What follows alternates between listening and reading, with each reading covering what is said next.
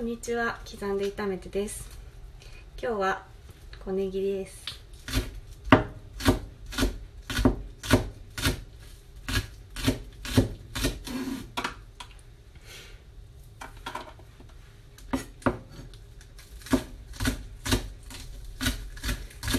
と家の中のしりとり。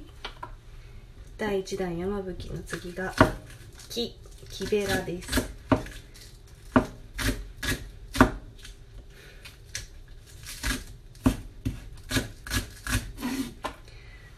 なんか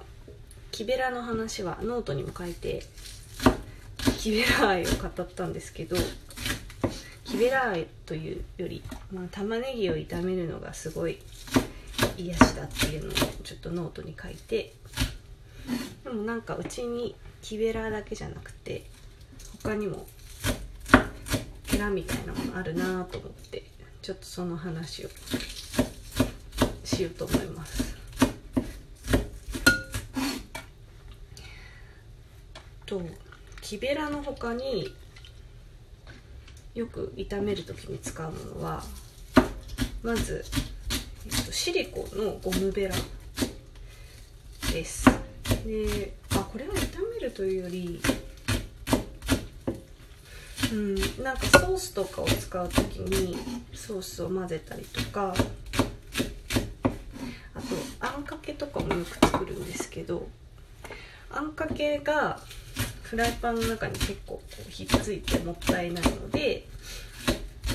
そのヘラでゆっくりかき混ぜたりお皿によそう時に縁のところまで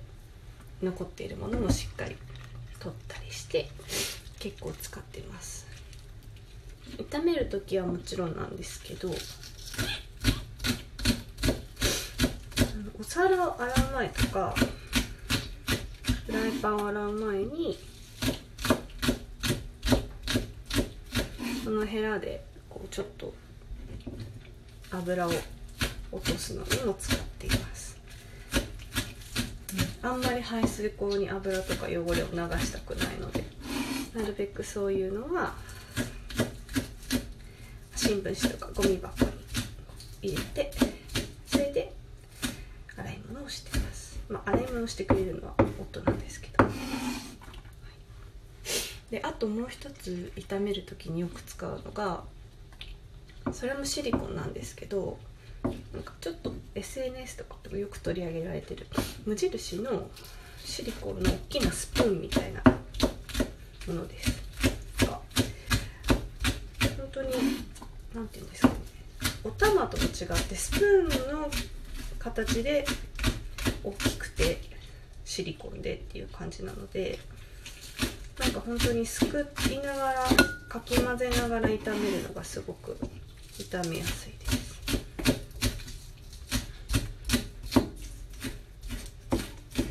うん。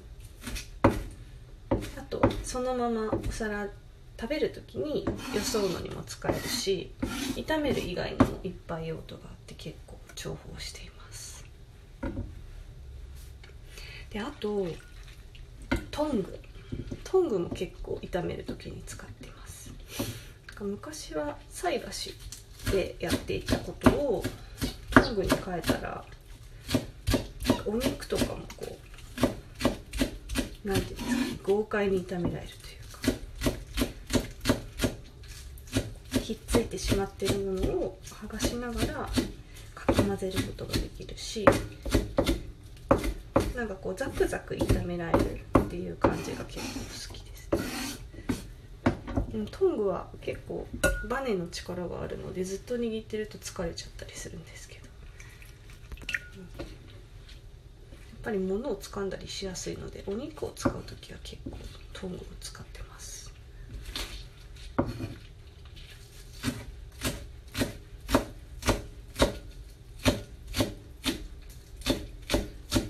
なんか菜箸の出番がすごい私は減ってしまったんですけど夫は結構菜箸を使うことが多くてお肉とかは菜箸で綺麗に分けてくれたりしてます。なんか性格が出ますよね。私は割と大雑把なので。そしてもう何と言っても木べらなんですけど木べらはうん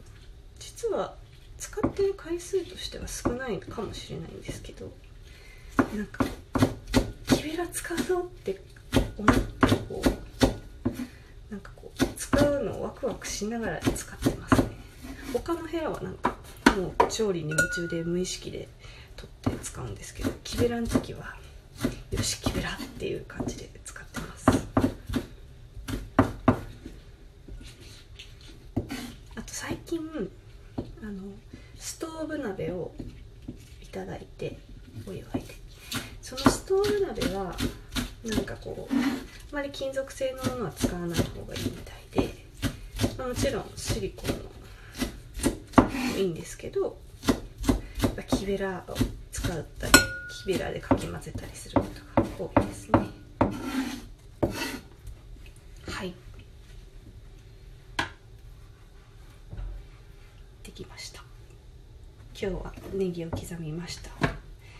木べらの次はラランチョンマットで更新の予定です